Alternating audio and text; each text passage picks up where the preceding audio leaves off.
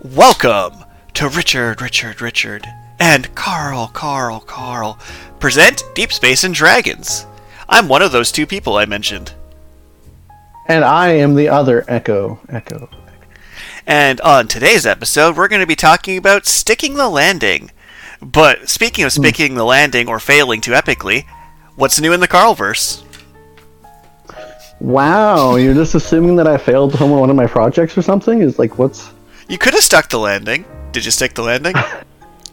Uh, well, no, no, yeah, I've, I've definitely lost focus. I've been at this too long. Uh, but no, I mean, I could still stick the landing because, like, uh, I, I just.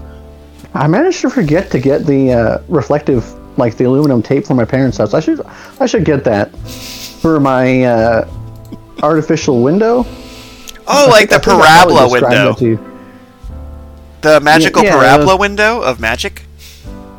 Yeah, yeah, where where you shine a light from the focus from the focus of uh, a paraboloid, uh, and then it reflects back collimated to simulate like the rays of the sun because the sun rays travel so far to hit Earth that by the time they hit hit Earth they're mostly parallel. Um, and then you run that through like a like a filter to to emulate the Rayleigh effect, I think it is. Anyway, it's the effect that makes the sky blue, so then you get the copper, proper color profile of your of the sun through the window. Uh, and I have the LED wired up and at least relatively close to the focus, but now I have to actually like Stick the landing? the, these. I have to make the satellite dish reflective uh, to make sure that the it actually is collimating the the rays. Alright, alright. So I mean that's that's a, that's a landing I, I could definitely still stick. Fair enough. Uh, uh, and sounds like uh, like you've made some good progress on sticking the landing for for your project though. I agree. So, There, Richard. what's new in the Richard verse is I'm just going to go super personal and tell a bunch of personal stories because I can. So, Okay. recently, as you're aware, I had a nice, polite mutual breakup where we decided we work better as friends. Hmm. And in order to stick the landing, we had a little get together of tacos and things for my birthday.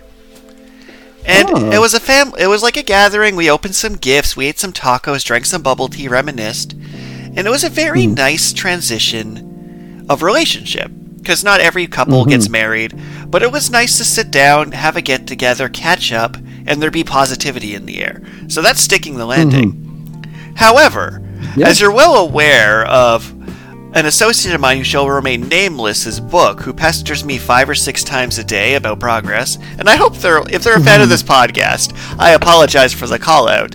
But there's my ex-girlfriend, my good friend, my brother, and me sitting around a room. And I mentioned that I said to this poor new author that my actual breakup was easier. So my ex is laughing because our breakup was smooth about how hard it is for me to dump this editing project, and said, and I quote, "That's like third degree burns of my actual breakup was less stressful than ending this project with you." but my savageness aside, I've I had like a heart to heart with them about I'm busy, but I can help you out once a week, but I do work full time and I'm making my own book. But for sticking the landing, hmm. I wrote the last sentence of my rough draft. It's in Richard speak right now, so the number of typos and errors would actually cause most authors to have a mild aneurysm. But I have a hundred thousand words of book. I tried to read the first draft of The Waltz of Blades, uh, and yeah, you're right. Like, I mean, it is. I could kind of sort of figure out what's going on, but there's definitely a lot of like insert joke here, insert fight scene here. Uh, Like I literally also just like random gibberish sometimes. What's kind of funny is so one of my placeholders is whenever I want a witty comeback, I just put an F bomb in as a placeholder. So when I was talking with this person okay. about their book project a while back, and I had said to Hmm. they were dropping F bombs left and right because they wanted to up the maturity level out of it, which that does the exact opposite. I could tell them with full Hmm. confidence I use it as a placeholder dialogue because it's so lazy. Because Hmm. to like loop back around to Arrested, Arrested Development, which actually stuck the landing, which I'll get into later in this episode. A well-crafted burn can be so good if you take the time to set something up and then have to pay off in dialogue. You can elevate your dialogue. My personal favorite hmm. being that they did a whole season in Arrested Development of him hooking up with someone who was British and they couldn't tell they had the mental capacity of an eight year old because of their accent. So the next season they could hmm. drop the, well, that whole situation was retarded. And as like a pun, that was so bad, so profoundly bad, that it made me laugh and choke on my drink. so when someone just drops f bombs in dialogue, I'm like, no, you can do better. You can do so much better. Well, I mean, Arrested Development is a, is a masterclass in setting up those punchlines, though. Like, so, some of them are just so good. Oh, absolutely. So that's what's new with me is my breakup has successfully shifted to a friendship, which is where we both agreed mm-hmm. we wanted it to be. My Right, book, right. my rough manuscript has been finished, even if it isn't. It's better Richard speak because I've been writing for three years now, but it's still most definitely mm-hmm. Richard speak. Mm-hmm. And I can open my victory bottle of champagne. But before I can get around to that, oh yeah, I made it like a Christmas band, a birthday bandit. I got gifts. Oh yeah, I guess my birthday happened. That's also new with me. But but depending when this episode is released, kind of- you, you did mention in passing that it was a birthday get together about tacos. I mean tacos are great. Taco and bubble tea I mean, heals yeah, most wounds. it's like sure, oh, emotional what's the- damage and potential awkwardness weighed on me, but they were bringing tacos and gifts Oh, for me. Were you about to be like Yeah. one bubble tea, please? No, no, no. Well, I mean, I, I have I have done that. Thank you for bringing up painful memories about awkward bubble tea experiences. Landing sticked. But you had a story. I, I heard your brain gears turning, so go for it. No, I, I, I don't. I, I want to, in the least spoilery way possible. There's a there's a YouTuber. Um, I think his name is Alan He or something like that. Anyways, he he does all these uh, like uh, how to like. The, the one video is how to manage your failure, and he's pretending he's an Asian parent talking to his kids, and it's like this is how you manage your failure, and he's talking about the kids. You know, it's kind of it's a pretty pretty savagely funny. Uh, I mean, maybe it wouldn't be funny to someone who's Asian, but the guy is Asian, so I mean, maybe that's what makes it even more funny. Well, I'm just going to give a little disclaimer here. Note, the views expressed in this podcast are me and Carl impromptu talking. If we say something that accidentally offends somebody, or touches on something toxic, especially while referencing comedy from the 90s, please feel free to call us out on it. We will apologize. We're not stuck to our views, we're not trying to make moral or ethical points. We're just trying to have a nice, candid, casual conversation. So feel, by all means, to post hateful comments on our videos, or positive ones. But so, so this one of the, this YouTuber's one of his favorite catchphrases is uh, emotional damage. Mm-hmm. he just he just says emotional damage. Uh, and I mean, like, I say 2d6 like, psychic damage, but. Uh, yeah, it's like you know, uh, when you're waiting in line at the at the grocery store and then leave your kid at the at the checkout to go grab something and then it causes some emotional damage. that's how that's how you manage your children is, is his is anyway more to the point uh, you, you you said emotional damage and made me think of that YouTuber and then also made me think of uh, Doctor Strange and the Multiverse of Madness because uh, they I had a hard time not just yelling out emotional damage when when they defeated the villain with emotional damage. I do love that. So, just to completely tangent with nothing to do with everything before we get into the episode proper. So, I've been running a play-by-post D&D group, and feel free to watch our Dungeons and Dragons and Carl's episode from a couple weeks ago. And so, there's a Jabberwocky because they printed this from the Feywild book, and it has an actual Jabberwocky from the poem Jabberwocky. Okay. So the Jabberwocky, in its stat block, it says, when a Jabberwocky picks a target, it hunts it until it's killed and devoured. Okay. So there's this Jabberwocky. So this party member gets murdered and devoured, makes a contract with a bunny god, and comes back with one hit point, and the Jabberwocky changes its target. Hmm. So are you familiar with the super tetanus pitfall trap? Yeah. The party member grabs its tail and is like, I want to shove this dragon into the super tetanus spikes. Okay. Okay. So they roll its athletics versus the dragons for grapple rules as written. Nothing sketchy happening here. Jabberwocky mm-hmm. gets a 3, so it has a total of 15. Person gets a 16, giving them a 25. And he Okay. Bowser spins and throws this Jabberwocky into the super tetanus spikes. The super te- he fails his con save and has used up all his legendary resistances. So this Jabberwocky has super tetanus. Super tetanus, tetanus so bad that your muscles spasm and you take what, like two d10 damage a round or something like that. For a, you only make the save at the end of each minute. So So this poor dragon, which I put next to a Vorpal sword because Vorpal sword comes from the Jabberwocky poem, and I'm like, oh man, my poor Jabberwocky. I've never felt bad before, but this rabbit got back up with one hit point, grabbed him by the tail, and yeeted him into spikes. like so long a Bowser. I know that has nothing to do with this episode, but it just makes me so happy. This play-by-post group full of writers just comes up with the best things. Oh. Like they literally wrote a poem too, where here's a quote: "Around, around goes the one who loves to hop. It'd be a shame if you had to make a sudden stop." Let's go of the dragon's tail. The Jabberwocky flies through the air, fall, before falling directly into one of the sword pits. It screams a jarbled, nonsensical rendition of the poem he's been reciting. Disease seeps into his body like a snake through the cracks of an open window. Oh, oh, Right? That is a pretty savage and poetic way to, to attack someone. Holy. Uh, I really hope that's the how do you want to do this for this Jabberwocky, because I have to wait for everyone to post their rounds and then put it through initiative order for this play by post. But man, Right, that's just one of the best kills of all time, really. it's funny, I Well. let him make take a pact of Warlock to gain one hit point. Well, he got the new hit points from the class level, it was a whole thing. Gonna punish him with Hmm. it later. Anyway, back to our topic of things that stuck the landing. For the record, that's how the Jabberwocky dies. Stuck the landing perfectly. Perfect, perfect ending for the Jabberwocky. right. So I'm going to sto- open up this topic with a series that stuck the landing three times successfully, arguably four. So Dragon Okay. Ball, the original Dragon Ball, Goku and Chi-Chi get married. They glue Fire Mountain shut and they retire to a cottage.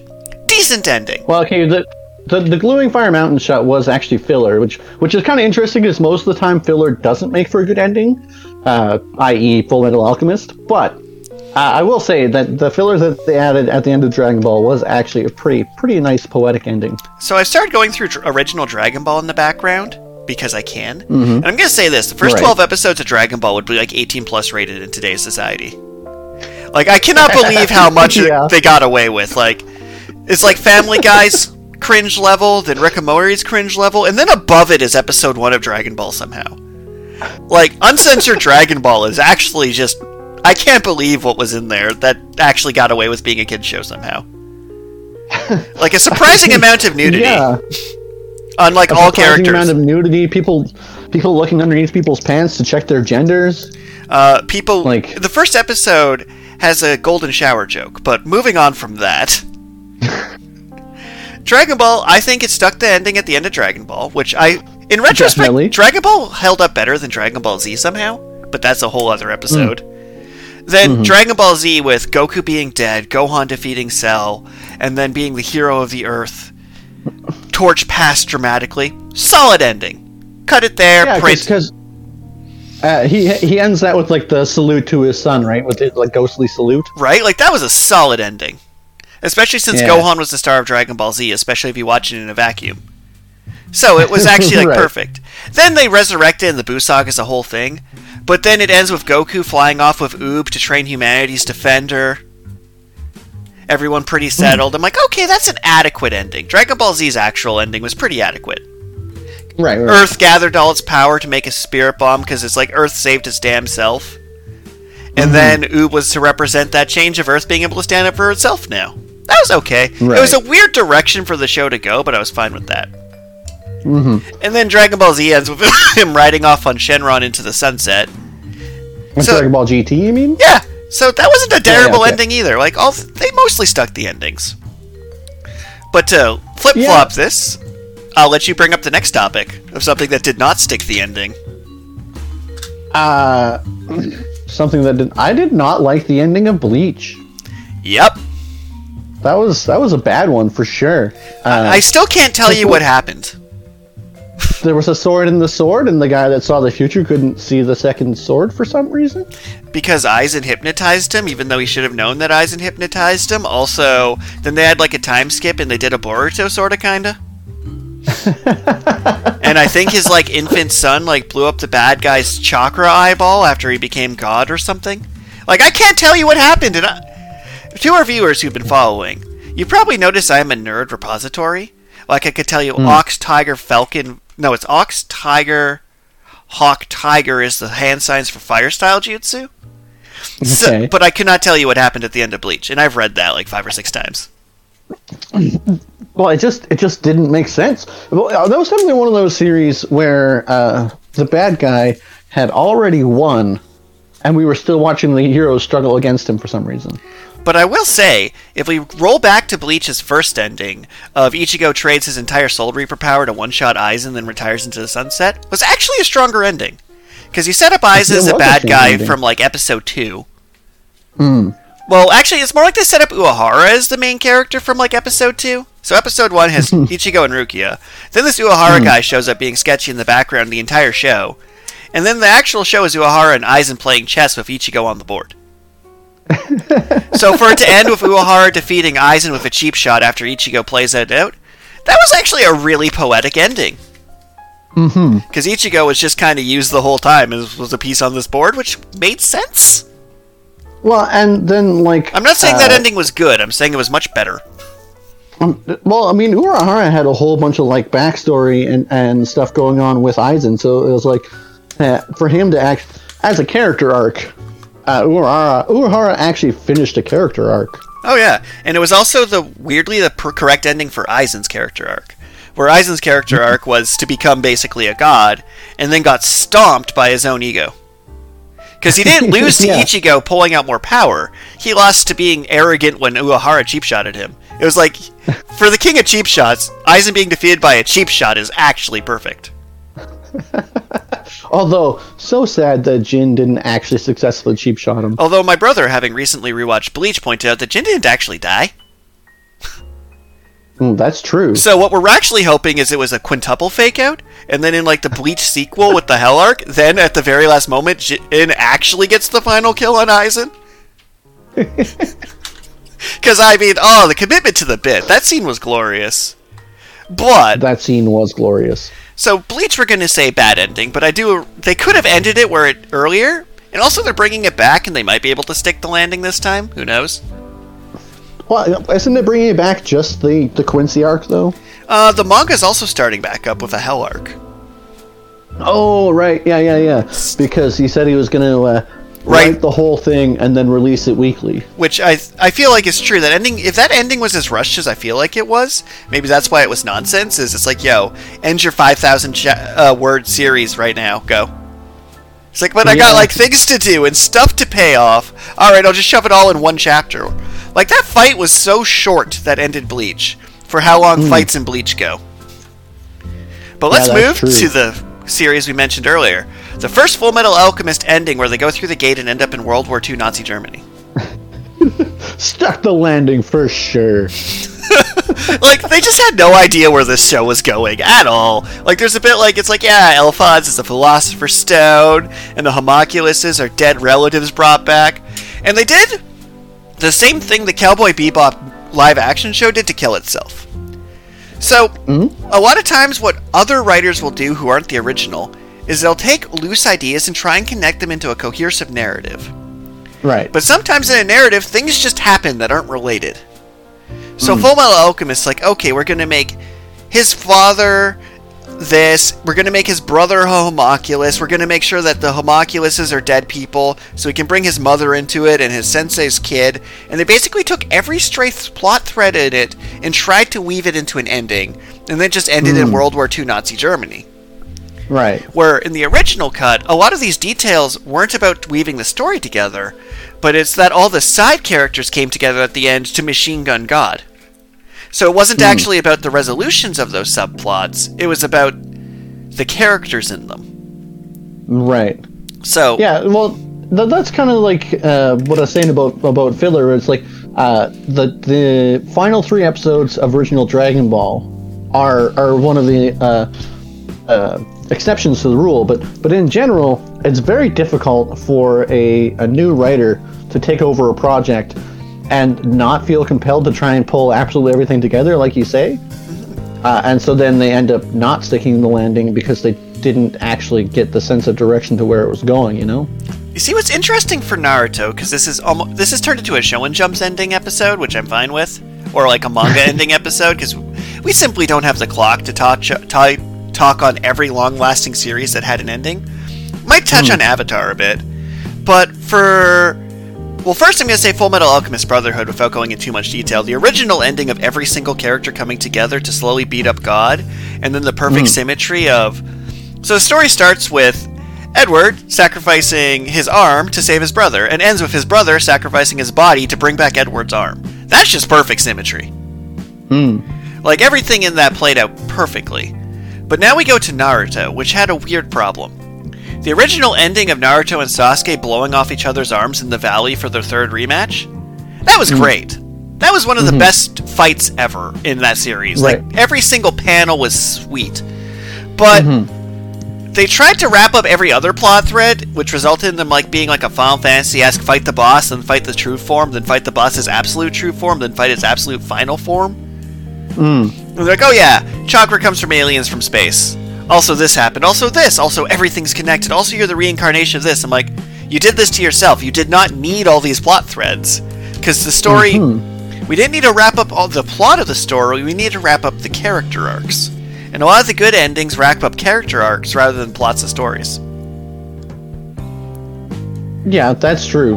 It, it, it is definitely more about wrapping up a character arc than like having a few loose ends at the end of your story. Uh, just kind of enables you to then like maybe make sequels or spin-offs. Uh, but closing your character arcs is just it's way more satisfying for for the consumers. to like directly pivot into Avatar: The Last Airbender because I brought it up. So there was three final battles that happened in Avatar. The Okay. first was Avatar Aang fighting the Fire Lord for the face fate of the world. That fight was actually kind of lame. Like it was their most high budget anime thing, but we didn't mm-hmm. actually know much about the Fire Lord to be really invested in that one. Not really. Mm-hmm. He just kind of lurked ominously. But what made that compelling was his moral conviction to not kill him. Right. But it didn't end with what feels almost like a bit of an ass pull at the end of Aang's thing is, good thing I have this magic not killing power. Because, you know, had he actually had to decide that he's the avatar above being a person and just ended him, would have been a stronger ending, but I don't think they could have got away with it on Cartoon Network. Mm, probably not. But to follow up on that one, Zuko plus Katara fighting Azula in the Fire Palace as she goes mad, and him getting hit in the chest by lightning that he didn't manage to redirect because he was jumping in front of someone whose family had been hunting for the whole show. That was beautiful. Every part of their fight was poetic. It followed like three characters' arcs coming to a conclusion. And that part was amazing. And then Sokka and Toph are just on a airship, I guess, doing things. Yeah. So I'd say like they stuck two out of three endings there, which was lovely. But then Korra just biffed the ending hard. Well, actually, season one Korra had a pretty solid ending. It just didn't. Season two in, of Korra was just terrible. Hmm. Yeah, I, I would tend to agree. Season two was pretty rough. And then they kind of do a bit of return to form for season three and four, but by that point it was kind of like trying to reanimate a half dead corpse. uh, now let's go to Kado, because I know you want to talk about Kado. Oh, Kado, the right answer? Ah. So give a quick summary, and I'll chime in where necessary, because you have a full rant for this one. Well, I mean, I don't necessarily have a full rant. It's, it's just like it was. It's such a unique premise because uh, a, a being from a higher dimension uh, comes to Earth uh, and offers like all sorts of like free higher dimension abilities, like free energy and stuff. Uh, and uh, he just happens to uh, be he has to negotiate with a with like the world's best negotiator from Japan or something like that. Like, a, so Just- he, he like knows how to negotiate. And he's like, okay, the negotiator guy is suspicious because like, why is he giving you this free stuff? What does he want in return? Um, and so it's this like uh, like almost political thriller uh, as like he's trying to negotiate to like get people that have been captured in, in this like weird cube thing out, or like trying to trying to negotiate to like uh, figure out what what this higher dimensional being wants. And I mean, in the end, the higher dimensional being just wants to like basically wipe out humanity by, by pulling him into the higher dimension. And the reason his motivation for that was because he was all knowing, he was effectively bored, and adding them in would add fresh chaos. Mm-hmm. Which I mean, like it was, he was a fine fine villain, and it was very very compelling. Uh, But they did not stick the landing. No, because then it turned out that the negotiator guy's girlfriend was also one of these higher dimensional beings, uh, and then they had a kid together, and then through time travel shenanigans, one of their friends raised the kid in a hyperbolic time chamber so the kid could come back and be like, yeah, because I'm a combination of this dimension and the higher dimension, I'm better than you. And what sucks about that ending is because the show is about negotiation, as weird as this sounds, I would have been fine with the nihilistic world ends ending because we lost the negotiation. Mm-hmm. Like, the, it's bad would have been more satisfying for the world to end than the ending they gave us. to follow up on that one, I'm going to go to an anime classic that I cannot believe stuck the landing. So, in Neon Oh. Genesis Evangelion, the original run, they ran out of money, so their last two episodes were actually just flashbacks and voiceover over static screens Okay. which was terrible, but was kind of trippy.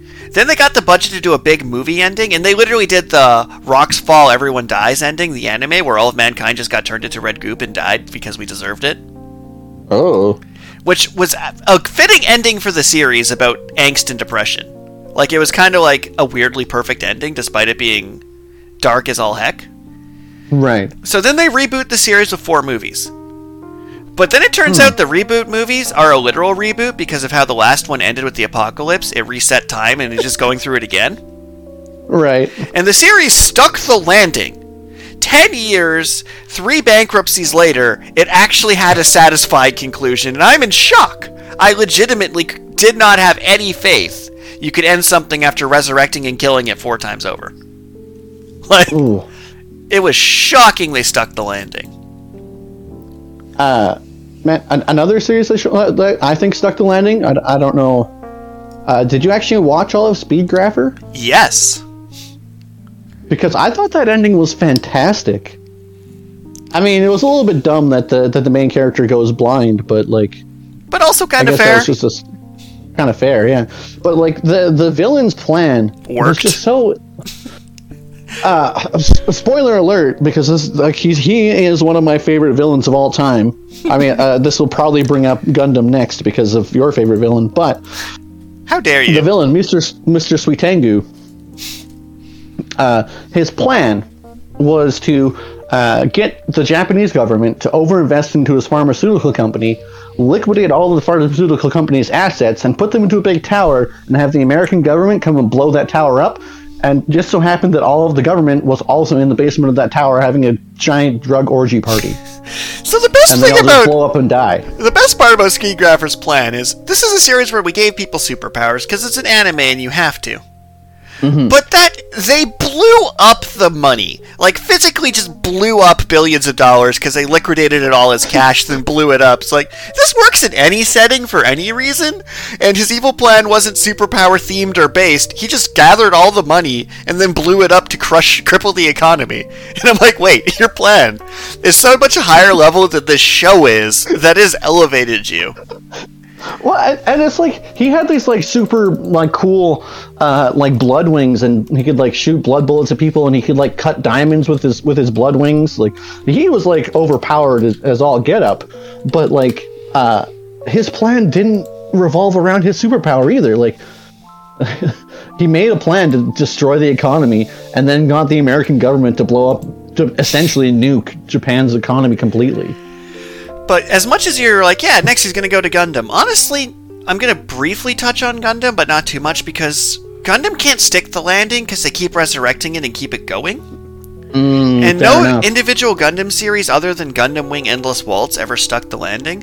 Gundam Wing Endless Huh. Waltz was like, and war's over, and we threw all the mobile suits into the sun, and they were never seen again. So, Gundam Wing actually stuck the landing. Gundam Ironblood Orphans had a really shak- shaky second half, and I'm not going to spoil hmm. it, but it stuck the landing because I did not see the ending coming, but it made perfect sense. Hmm. You know how like yeah, okay. the moment where it's like, how did the villain not win? They should have clearly won. In Iron Blood Orphans, the villain clearly wins because they should have clearly won. But the heroes managed to buy exactly enough time to get their objectives met, even if they all died horribly. But Yeah, okay. Sticking the landing, nah, I'm gonna go Code Geass, where Lelouch is my favorite hero villain, who actually successfully managed to conquer the entire world as a tyrant, to then stage his own murder, to then end all tyrants. so it's the layers to that is just so beautiful.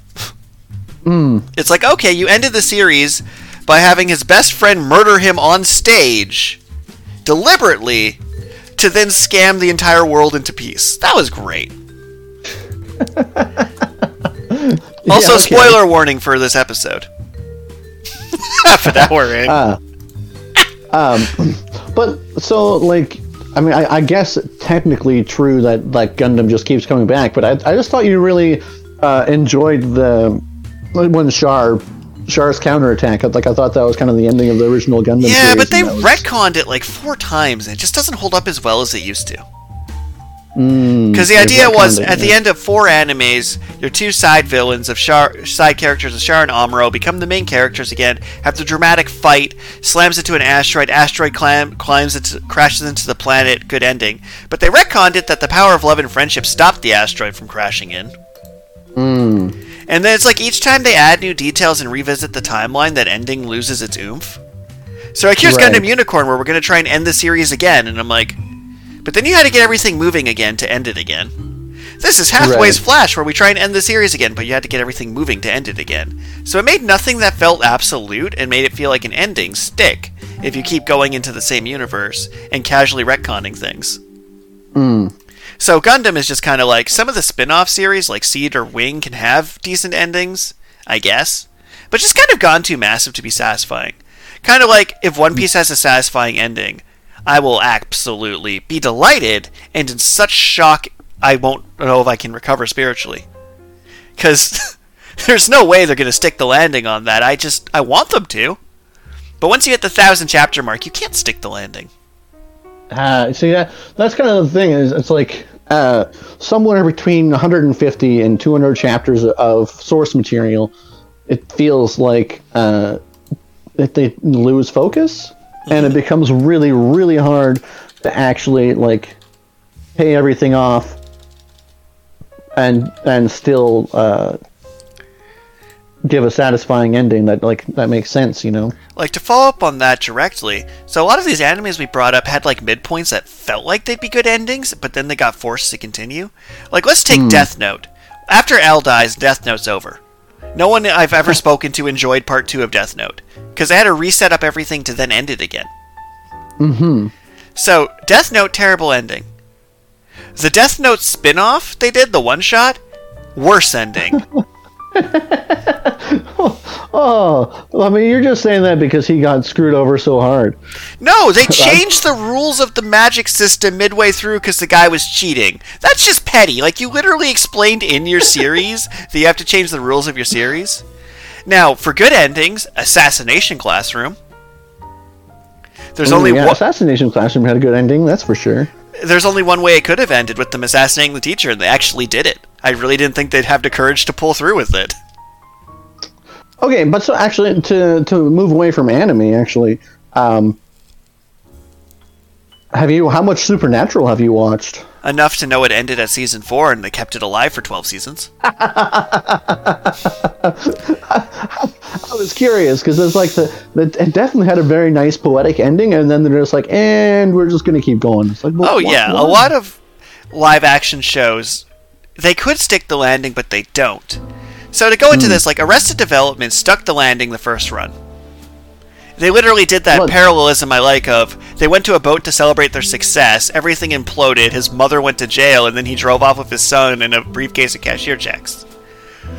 right, and then, and then it was like the they ran out of money, they weren't renewed, so that was the end. But it was a really good ending. Everything blew up around them. It's so hard for a comedy to actually stick the landing. Then it got resurrected, and they kind of stuck the landing again, but it wasn't as good as the first ending. It's kind of like Big Bang Theory managed to go for 12 seasons when the core pr- the core concept was solved by like season 4 where it's like, "Oh, now they have their relationship and it's terrible and we want both of them to suffer because we didn't let them just kind of happily ever after into the sunset." Or How I Met Your Mother having one of the most disappointing endings of all time because obviously he was going to hook up with Robin at the end. That was telegraphed from episode 1. But you made him turn into a terrible person between seasons 6 and 8 or wherever it ended that you're didn't, like didn't they say multiple times that he wasn't gonna that Robin wasn't the mom? they kept trying to misdirect because it was so obvious. Hmm. But it's like Fair enough. from episode one, that's clearly the only way this can end that's satisfying because they would have had to introduce the mother way sooner for it to actually be satisfying. So yeah, like live action shows having satisfying endings.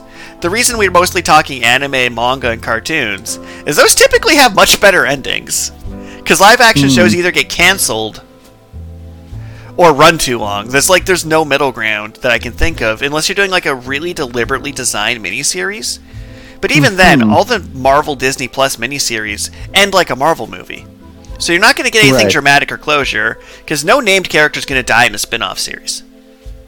right? No one's going to retire at like Hawkeye's not going to just actually just retire peacefully in a miniseries when we can still use him for movies to make money. Well, yeah, and and like uh, then there's like the shows like Gotham, uh, where it's like it's a prequel show, so so n- nothing new can really actually happen. Uh, but then how do, how do you actually end it? Because it's like, do you end it with him becoming Batman? Like that's And we don't we're not discussing movies here because movies usually have good endings because they're movies. right because they, they they have a very clear and concise uh, beginning, middle, end set up from the get go for the most part. Yeah, but now like if we look at things some wrong running TVs, let's take Stargate. Ooh, let's go SG1. So SG1 had two really solid endings. There's one where literally they have their spin-off series already going. They had both of them running in parallel for a while.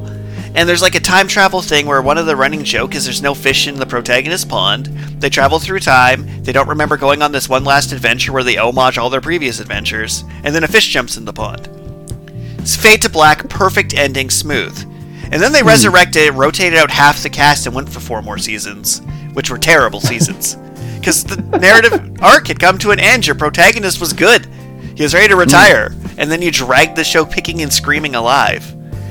Ooh. And then Stargate Atlantis had a worse ending, where they literally packed up their flying alien city, left, and went home. Like it like happened during the writers' strike. It was middle season four, and they just didn't actually solve any of the ongoing plots. They literally picked up their alien city and went home. it was deeply dissatisfying. deeply, deeply dissatisfying ending. And you know what's a weird one for endings? JoJo's, because each series of JoJo's is a standalone story, and they usually have pretty decent endings. Where literally mm-hmm. the only thing they'll leave left over at the end is introducing a new JoJo and calling it a day. Right. So JoJo's, I give like a yeah, you did a great job. Hunter Hunter, however, had like a decent ending in the anime, but they, what they don't know is the manga kept going, so he could keep getting medical benefits, and just never actually went anywhere, became a different series, and which is awful. Well, uh, well, so, so, touching on JoJo's for a moment, um, the the pass the torch ending, which is something you mentioned for like Dragon Ball, uh, and something that kind of happened with Naruto. Um, like the past the torch ending is is actually a pretty legit ending that really does leave you open to make hopefully good sequels. I mean, However, I need to put a specific terrible, pause here, especially being in 2020 plus in their era. The pass the torch ending does not have to be the straight people breeder ending. I hate the hmm. straight people breeder ending where you pair off every single character to produce a child with the hair eye color combination of every existing character. That's not how you pass the torch. You don't just have hmm. every two characters pair off with a love interest. Also, I've said this a few times in Naruto. Mathematically speaking, there needs to be more gay people in that series. That's just basic numbers. You mean to tell me that all 20 of the Konoha graduating class were straight and paired off with each other? Are you fucking kidding me with this shit? That's my one F bomb, and I stand by it. And then Bleach tried to do the same thing, and I'm like, how does that even work? You're ghosts! How did you have the breeder ending? So I deeply disagree with the breeder ending. Pass the torch is when you move the metaphor, the concept, and you have one character carry on the themes, but you move to another. You don't have to have mm-hmm. every character pass a torch. Orochimaru mm. does not need a son to carry forward his plot arc into the sequel. Naruto Yeah, and sure. Sasuke don't need color coded children to then, I guess, do something. You don't need to do that. You can be much more subtle and tactful with this. Like, Gohan getting the torch was satisfying, because he had earned mm-hmm. it. Yeah. Now, if Goten and Kid Trunks, no one likes. because Goten's just like, ugh, we just made a smaller Goku, why? and it's like, yeah, when you just arbitrarily pair off characters so they have children for the purposes of a sequel, that's the one of the worst endings. Ugh. Mm. I I definitely I definitely do agree because it, it's just it's so unnatural. And a lot of Like uh, sitcoms and Yeah. things will do the sitcom version of every character has a wedding. And that way Hmm. you paired off every character on your sitcom together. Big Bang Theory is Right. like, yeah, all four socially awkward nerds ended up with supermodels and are miserable in their relationships. Ta-da. and I'm like, oh, good job. You made sure every character had a wedding, even though very clearly asexual character.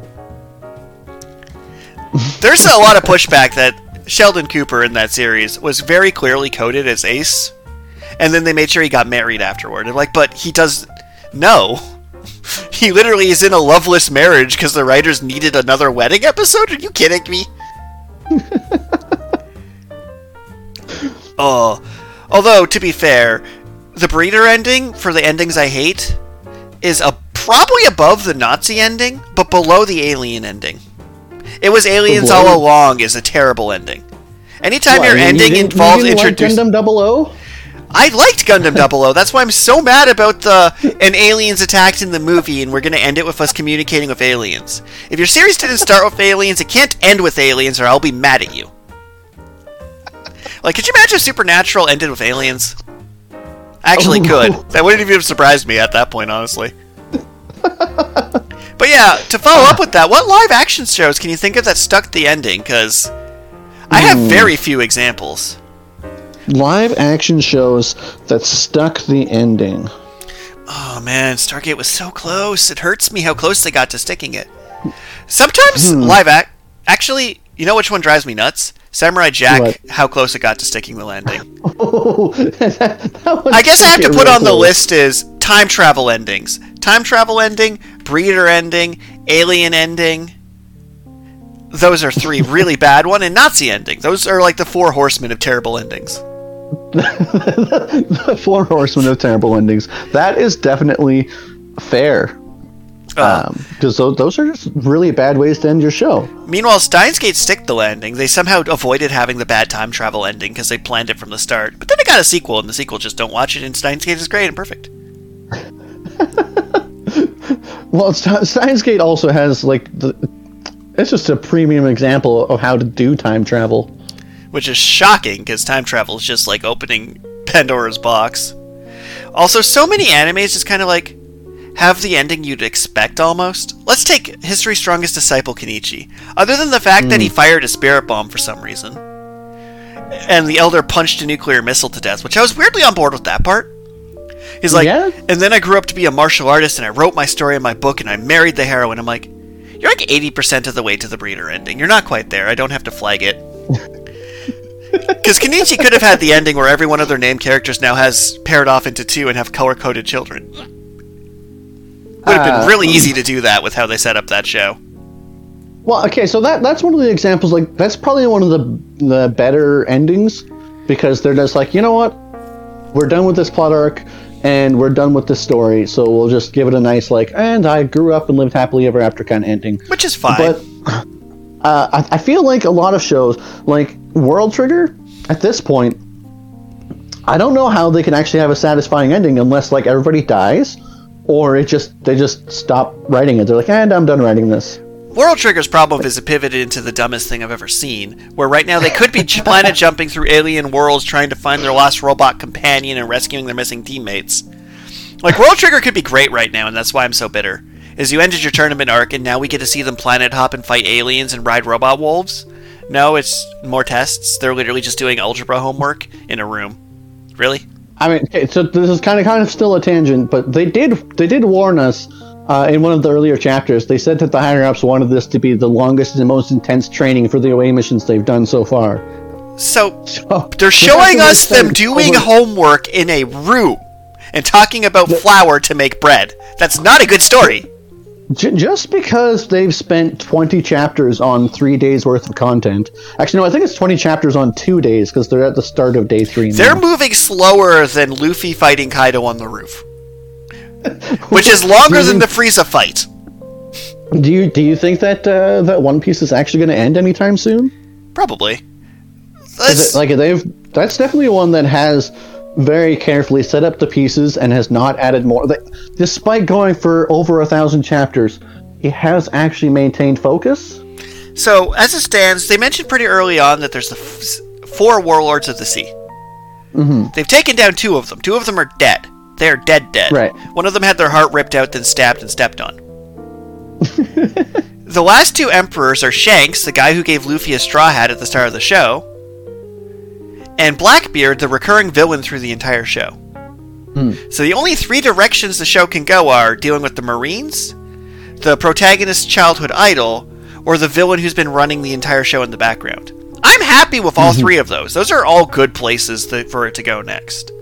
Mm-hmm. So realistically, those are only three things left to go. So in the next seven years, we could hit the end of One Piece. you know what series stuck the landing better than it deserved? Oh, Original Yu-Gi-Oh. original Yu-Gi-Oh. So he travels back in time to watch the Pharaoh's memories. They do Okay. awesome stone tablet duel monstering. And then Yugi and mm-hmm. Yami Yugi have a duel in front of the Pharaoh's tomb where he defeats him so he can move on to the afterlife. Huh. They nailed it. That is that is interesting. I mean, they then made straight up spin offs, but they didn't continue the same stories. and if your sequel doesn't contain any of the characters from the original, other than the odd cameo, I don't count it as Hmm. part of the same show. Fair enough. Oh, you know what's another one that stuck the landing really well? I don't know if you ever watched Ghost in the Shell Standalone Complex. Uh, no, I never actually did watch that one. It had a pretty masterful ending. I'm not going to touch too much on that. But it did actually one of those things where it's like, oh, all your little side plots and things came together in a satisfying way.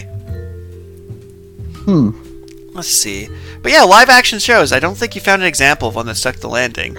As I go on unrelated tangents on World Trigger. Oh, fucking World Trigger. Uh, well, yeah. Well, I mean, I'm having a hard time thinking of of live action shows because, like, most of the time, uh, a live action show will will reach a point where it's like they could end here, and then they just they don't because they got renewed for a new, for another season, and it's like, but but you you ended.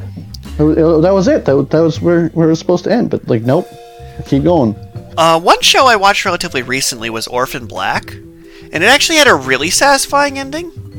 hmm Where it's like, okay, you actually s- took down the main antagonist, the protagonist has found their common ground, and it was pretty happily ever after. An ending I didn't mention because it doesn't come up in anime but comes up in live action a lot is that all your characters are still friends in barbecue ending. Where all your characters just meet up a few years later at a barbecue. Hmm. Uh, Brooklyn Nine-Nine did a similar version where most of the characters by the end of it had retired from the police force and then met back together to do a Halloween heist. yeah. Okay. And its main plot arc for its protagonist was actually really satisfying because the first line about him is his one thing he can't solve is how to grow up. And then it ends with him quitting the police force to raise his child and be an adult.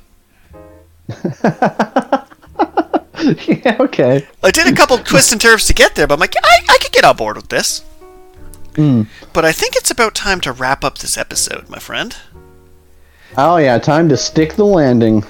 Yes, so to wrap up this episode perfectly, thank you everybody for tuning in. And I'm totally going to cut this off mid sentence. As soon as Carl starts giving his goodbye, I'm just going to click end so we don't stick the landing deliberately. So we don't stick it deliberately. That's rude. Well, what about our, our, our shilling for all of our, our different other things? Eh, more shilling will start next week when my next book gets closer to being in production. for now, just chill. No. no, no, no shilling for us this week. We got to not stick this landing. So Exactly. don't, don't watch our podcast or, or our Twitch stream or, or anything like that. Don't follow me on Instagram or Twitter or Facebook or Patreon. Don't do any of that. Just, you know, chill this week. We'll bother you next week for stuff. Take care. Bye. Bye.